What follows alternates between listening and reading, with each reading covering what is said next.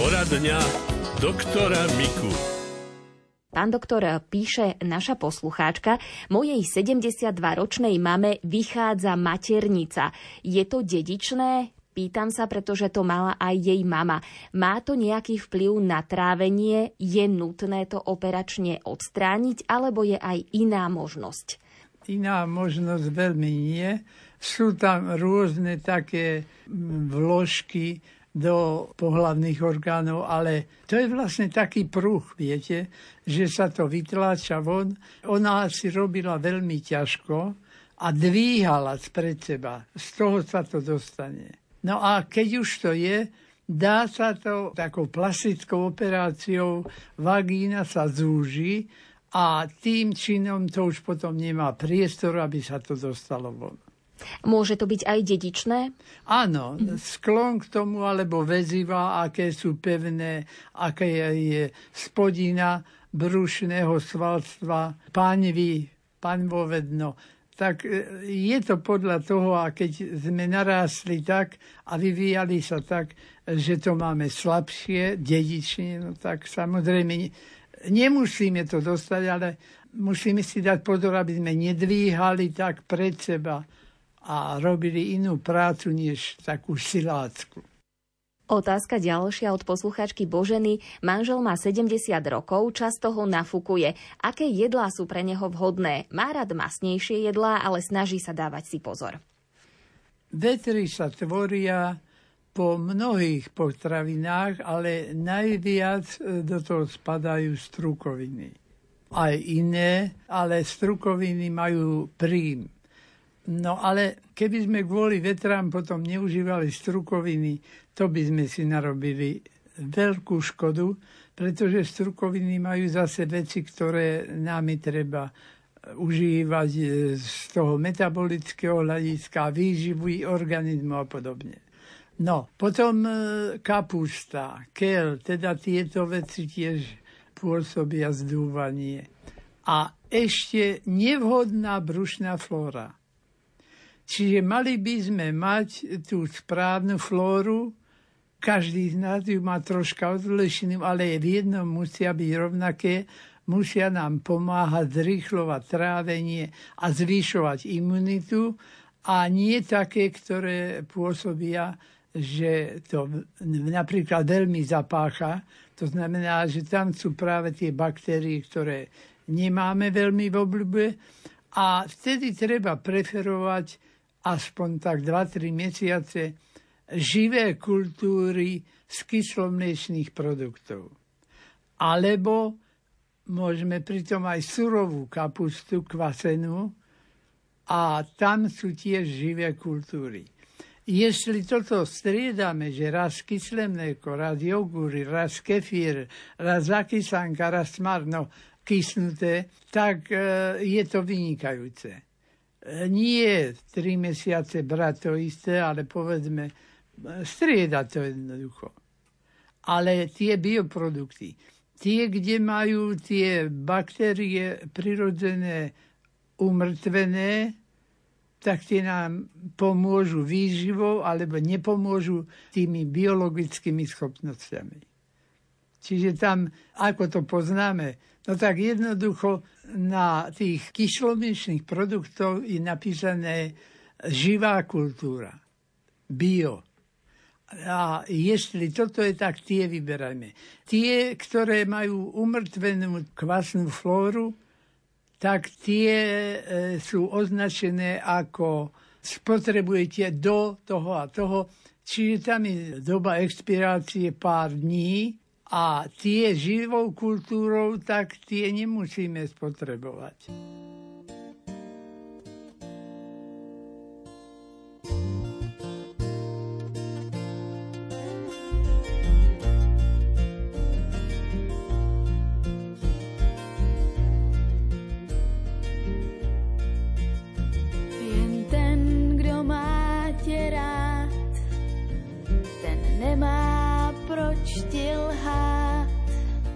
a všechno smí ti říct.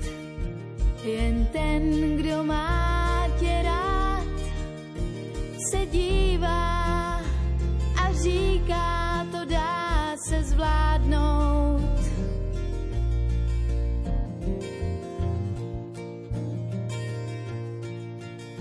Jen s tím, kdo má můžeš počítat a průšvih nehrozí, když ten, kdo má tě rád, tě hlídá a říká, to dá se zvládnout. Všechno si můžeš vzít, všechno si můžeš když světem půjdeš s tím, kdo tě má rád. Všechno ti půjde líp, všechno ti půjde s nás, když světem půjdeš s tím, kdo tě má rád.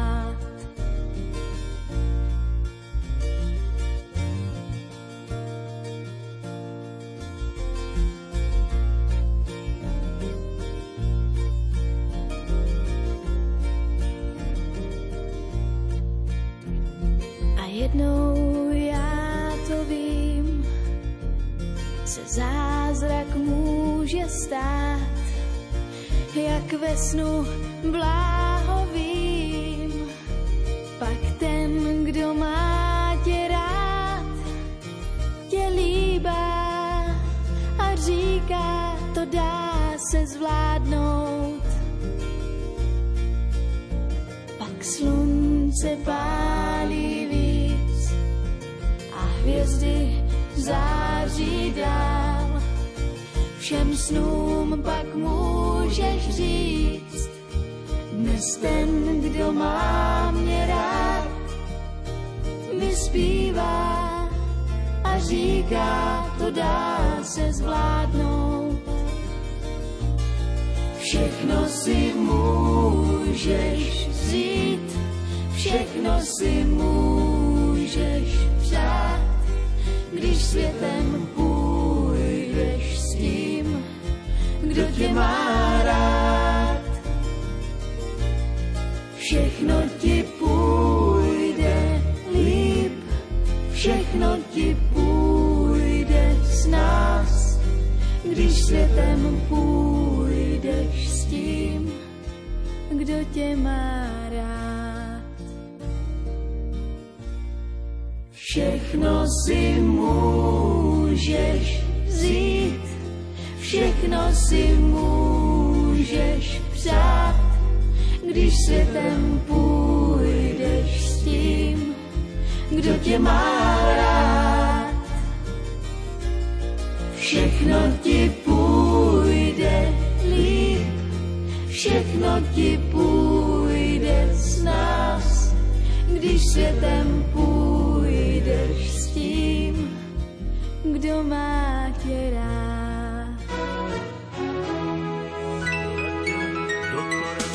Poradňa doktora Miku. Ja tu mám písomnú otázku od našej pani poslucháčky. Vážený pán doktor, prosím o radu, nakoľko už pol roka trpím na bolesť hrdla, ktorá sa prejavuje škrabaním a štípaním. Po zjedení pikantnejších jedál cítim zhoršenie. Občas sa mi aj ťažšie dýcha. Bola som dvakrát na krčnom, robili mi výter a vyšetril mi pán doktor hrdlo, ale vraj tam nič nie je. Dostala som aj antibiotika, ale ťažkosti trvajú. Keď dlhšie rozprávam, hlas mi mierne zachrípne, ale znova sa mi potom ustáli.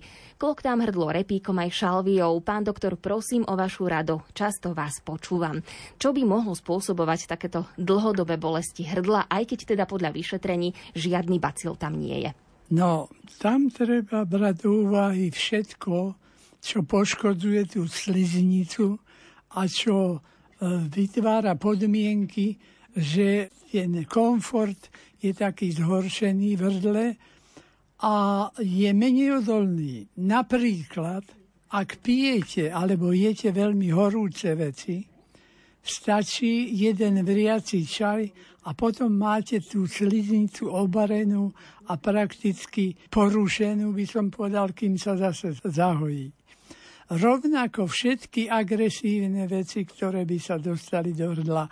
No niekomu dokonca aj kysličník uhličitý, čiže tie také šumivé nápoje, aj minerálky dokonca. Takže treba si toto postriehnúť. A potom ešte pri jedení nejaké také veci, ktoré vás škriabu, štípu, pália, tak to radšej potom nie jesť. Ak by sa stalo náhodou, že také jedlo zjete, tak to potom riadne spláchnite, aby sa to vyčistilo.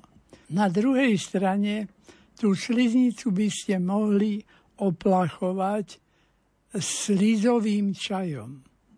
To je napríklad sled maurský, sled okrúholistý, sled nebadaný, topolovka rúžová, aj ten íbištek červený, čo dostať aj v obchode. No jednoducho, tam to ale mm, je potreba nie zabariť ten čaj, ale napríklad skoro celkopiovitý, ale treba ho obariť a nechať vylúhovať 5-6 hodín. A potom predsediť a piť to také. Ale s tým, že ten roztok necháme, aby nám to tam ostalo. Čiže keď sa napijeme toho 2-3 hlty, tak potom takú štvrť hodín nehltať, nejesť, nepiť. A zase takto sa toho môže vypiť veľa, to nie je otrava samozrejme. Ale do toho čaju nedávajte žiadny cukor. To bude bez cukru. No obyčajne všetky čaje dávame bez cukru, ale pri tomto keď je to s tým slezom, tak tam sa to naviaže na ten cukor, nie je to vhodné.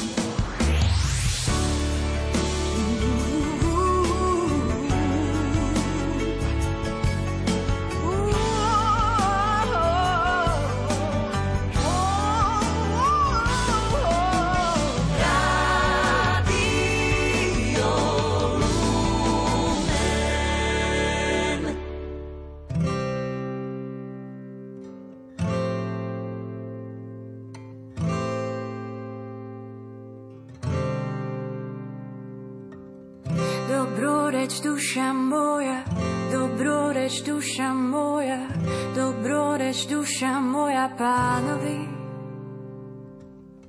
Dobroreč duša moja pánovi a celé moje vnútro jeho meno. Nech sa mi srdce teší v pánovi, nech nezahambí to, komu patrí po celý život chcem kráčať chvále. Zmeň moje ale na áno, amen, pane. Po celý život chcem kráčať chvále. Zmeň moje ale na áno, amen, pane. K slobode povolal si ma k nespútanej chvále. Len nech ústa neochabujú.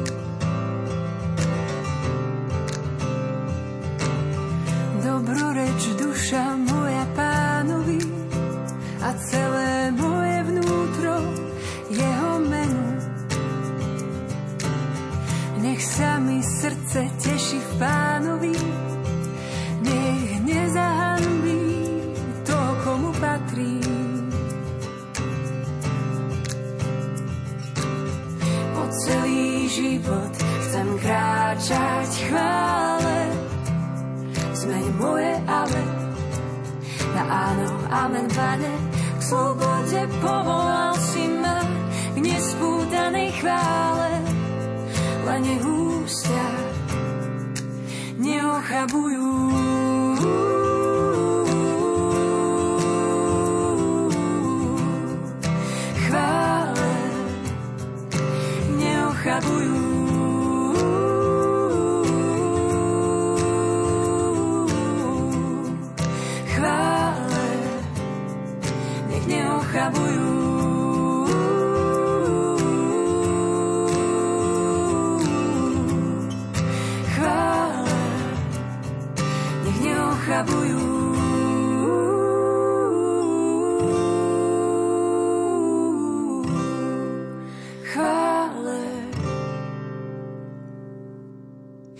Celý život chcem kráčať chvále.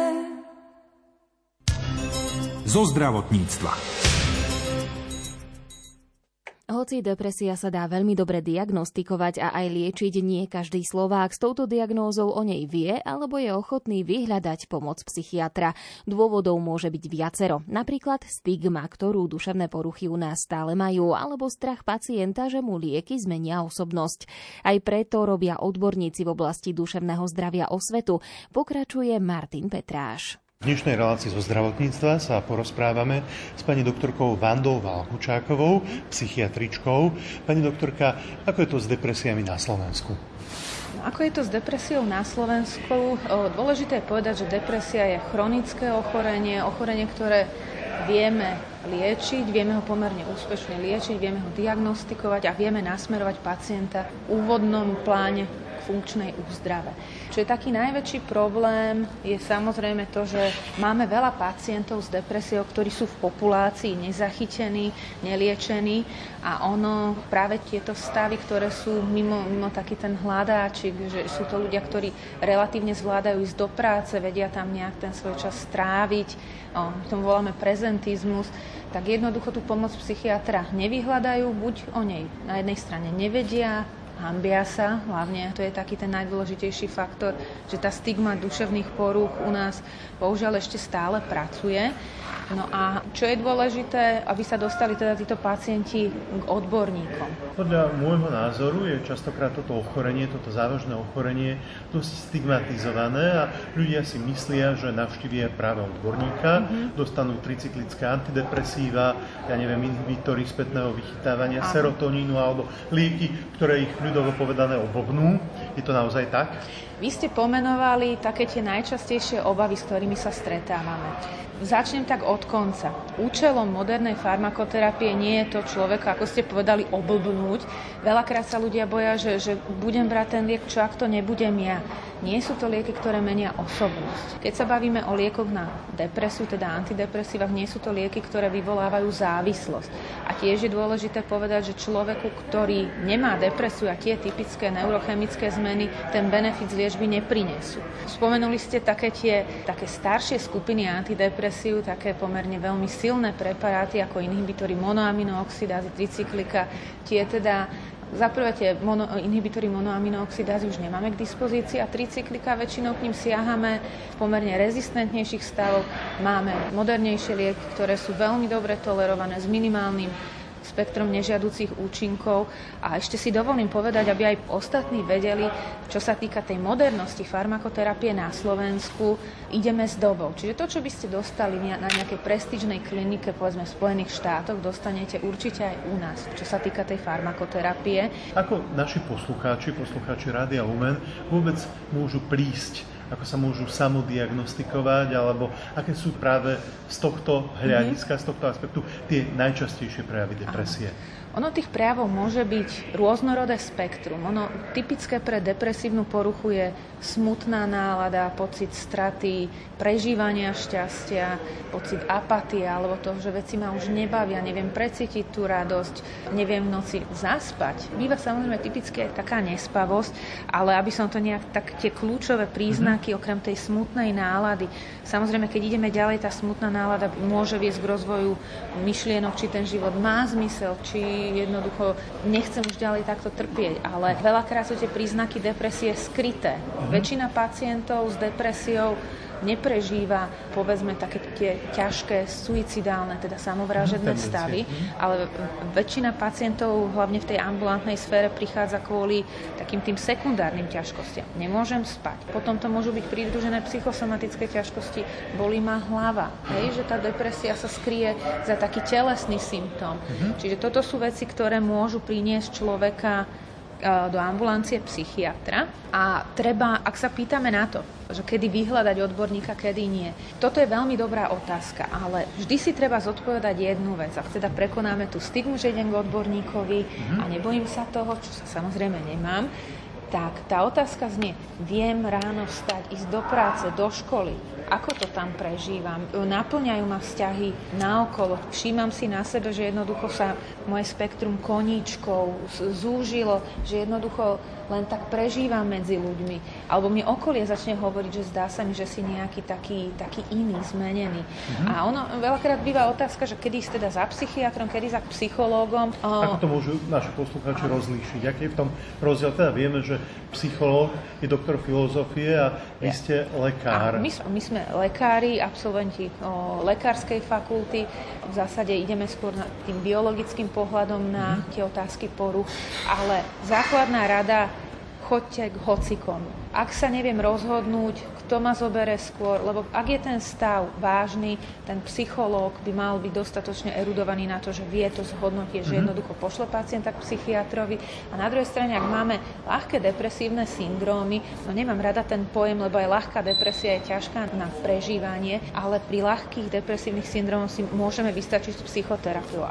Otázka funkčnosti. Neviem ísť do práce, neviem fungovať, zlyhávam, nespím niekoľko nocí. Mhm. Hej. Bude to stav, ktorý pravdepodobne bude potrebovať e, na úvod a minimálne tú podpornú liečbu.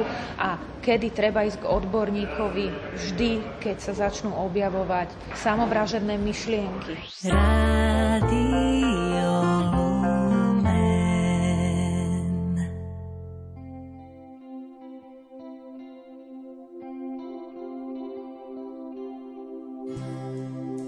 Vnímej mne, ja jen spím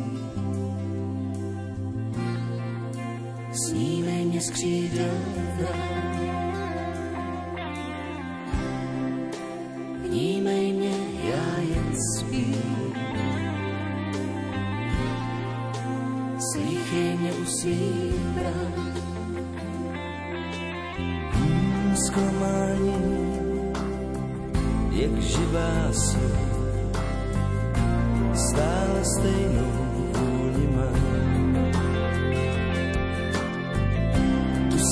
v zádech má, stejně dál se nezříká své víry v touhy dávnej dnů. Své víry v touhy dávnej dnů.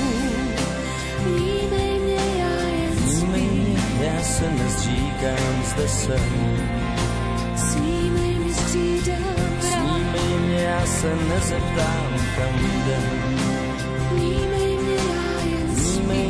Já se nezříkám, jsem sám.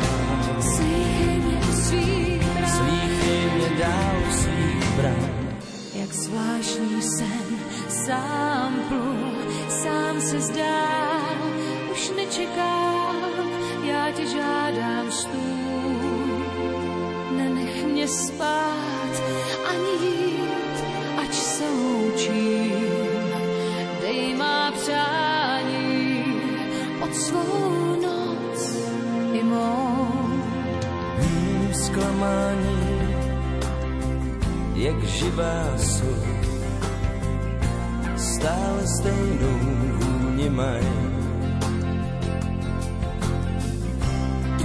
Smečku v zádech má, stejně dál se nezříká, své víry v touhy dávnej zvláštní svět sám stál, sám je spál, sám úzkost má, snad má víry půl. Hlavně chtěj,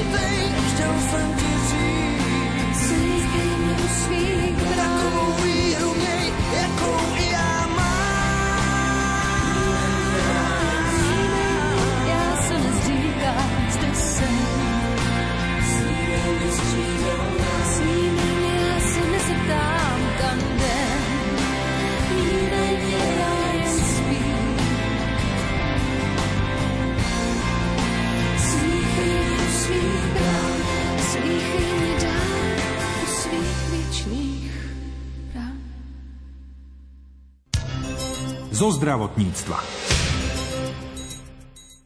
Pán František Sabo z Čiernej nad Tisou sa venuje colnošpedičným službám, no ochorenie ho priviedlo k ovocným šťavám. O svojej ceste k ním porozprával kolegyni Márii Čigášovej. V roku 2005 mi diagnostikovali cukrovku. To znamená, že ma trošku to zabrzdilo aj v osobnom živote. Takže som začal hľadať možnosti nielen u lekárov. Tá špedičná firma, čo spája Európu s Áziou, má veľa klientov, a medzi známymi mojich klientov je jeden lekár, ktorý pôsobil v Bajkonure a má taký diagnostický prístroj, čo sa mu dostalo asi do ruky cez Bajkonur. A on lieči len fitoproduktami. Najväčšiu firmu vo Vietname má, Fitofarma Vietnam, ale už aj sám produkuje tie byliny. Tak cez neho som začal rozmýšľať, že čo v našich podmienkách sa nachádza proti cukrovke. Takže vtedy som našiel tú aróniu, alebo jarabina čierna, alebo arónia čiernoplodá. Takže tak sa to začalo. A naozaj ste vyliečili tú svoju chorobu pomocou arónie? Už nevedel som, lebo už som bol na inzulíne a organizmus už nereaguje takto, ako u takých ľudí, čo majú starobnú cukrovku Mal som e, suseda, ktorý mal už 80 rokov a jemu úplne zmizla cukrovka. Ale to je typu 2, čo je ako len na tabletkách. Ja už som bohužiaľ na inzulíne, takže u mňa sa to nepodarilo vyliečiť, ale tie choroby spojené s cukrovkou, ako je krvný tlak vysoký, nemám nič takého, len tú cukrovku. A tak sa začala tá kariéra s Jarabinou Čiernou. Potom sme tam pridávali už aj rakitník, čo tiež je také ovocie, čo pomáha organizmu. V Číne je považovaný ako liek. Hovorí sa na ňo ako ananás severu. Má 10% viac vitamínu C ako citrón napríklad. 50 gramov ovocia vám vykrie celú spotrebu vitamínov na jeden deň. Vy si aj pestujete to ovocie, alebo teda dovážate si to? Ja si dovážam tie ovocia. Ako Polsko je producentom asi 20 tisíc tón ročne tej arónie a zase v Maďarsku rakitník je pestovaný aj ľuďmi bez práce čo u nás akože len zametajú v tom programe, tak v Maďarsku je dovolené, aby aj ľudia tvorili dačo. Takže tá pracovná sila to pestuje, aj ošetruje. A nakoniec je ako zber a následné čistenie a sa predáva tiež v mraziárni. Môžete aj prezradiť, ako tú šťavu robíte, lebo je naozaj taká chutná a aby sa vám nepokazila, čo s ňou robíte? Čo my vyrábame šťavy, vyrábame ich bez konzervantov, teda bez chemikálie, taká prírodná šťava, len pasteurizovaná je šťava. Máme výrobu linku ako komplet od začiatku až do konca. Takže tam jedine pasteurizácia zachráni. A je to aj také sačky, čo nepúšťajú vzduch akože do priestorov. Takže bag-in boxy sa volajú a ešte dojpaky ako stojace sáčky do týchto balíme. A to na dva roky zabezpečí, aby to bolo šterilne skladované. Aby sa tomu nič nestalo, aby to nez... ne, nezačal proces kvasenia, lebo ako náhle sa tam dostane kyslík, tak začne kvasný proces. Takže to sú živé šťavy, môžeme hoci kedy otvoriť za deň, alebo dva, to začne ten prírodný proces s ním diať. Že už potom treba radšej dokonzumovať to balenie. presne. Čo sa otvorí napríklad, keď okrem bag-in boxov, lebo bag-in box chráni ako ten ventil proti vnikaniu vzduchu do toho sáčku, takže tam je vákum do konca. Ten stojací sáčok, ten dojpak, to tam akože to je s tým horšie, lebo tam to, čo otvoríte, musíte vypiť. Hovorím ešte raz, to je živá šťava. A aké sú spätné väzby od tých ľudí, ktorí tie vaše šťavy pijú? Naozaj im pomáhajú zvládnuť rôzne neduhy? Napríklad tá arónia obsahuje veľmi veľa železa, čo je potrebné na okysličenie krvu. Takže chudokrvní ľudia nemajú dosť železa, takže do krvi sa nedostane kyslík. To je jedna vec. Potom prečistí vám tráviaci trakt. Zanikne nadúvanie, prečistí močové cesty, napríklad vylúčuje krv z moču potom stenu ciev čistí. Takže tie vlasočnicové cievy sa vyčistia. Takže mám veľa takých prípadov. Naposledy pani povedala, že matka, ktorá má 95 rokov, už spozná aj ju, aj zaťa a už vie, že kde býva, lebo zatiaľ napríklad, to sú také len, no, akože krajnosti, ale vie aj také veci spraviť. Keď človek odstráni to zbytočné z organizmu, tie nánosy, tak je možné, že sa vráti tá sila, aj vôbec imunita, aj zdravie. S tým, že v tráviacom trakte alebo v črevách urobí poriadok. To znamená, keď vypijete, kde prechádza, tak bere zo sebou všetko. Je to potrebné, lebo hlavne v hlavnom čreve vzniknú tie nádory. Ja si myslím, že aj toto zohráva úlohu, že tam ostanú veci odložené. A toto tiež mám prípad, no nechcem teraz o tom rozprávať, že čo ak všetko prečistí. Hrubé črevo to určite, lebo tam sú tie ako vlny, kde sa usádza taký materiál, čo není stráviteľné a človek nevyprázdni všetko.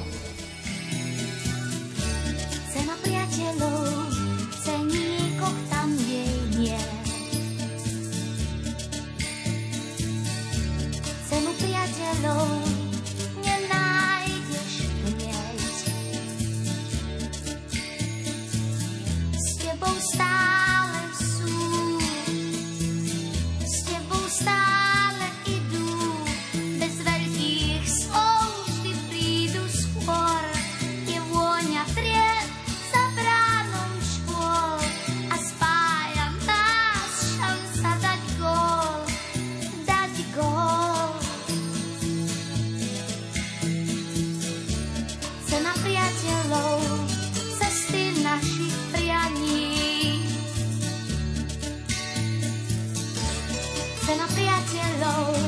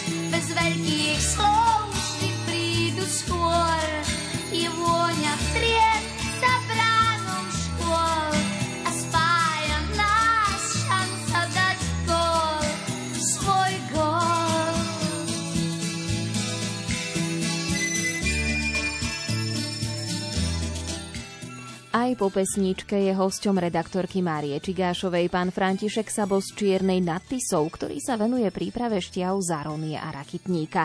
Na výstave v Košiciach prezentoval aj hubu, ktorá obsahuje množstvo zdraviu prospešných látok.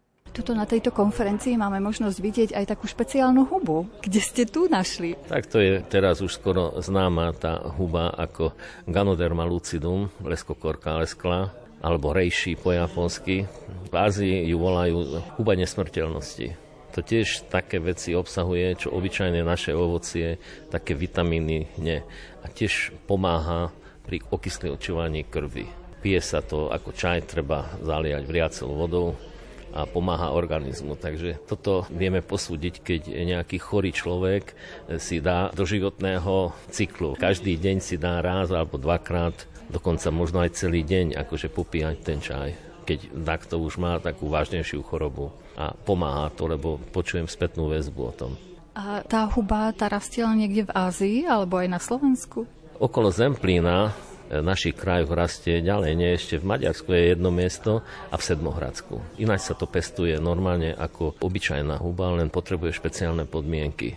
Takže veľmi vysokú teplotu oproti iných húb, takže pestuje sa to v lete aby tá energetická náročnosť nebola až taká veľká. takže využíva sa letné počasie na to.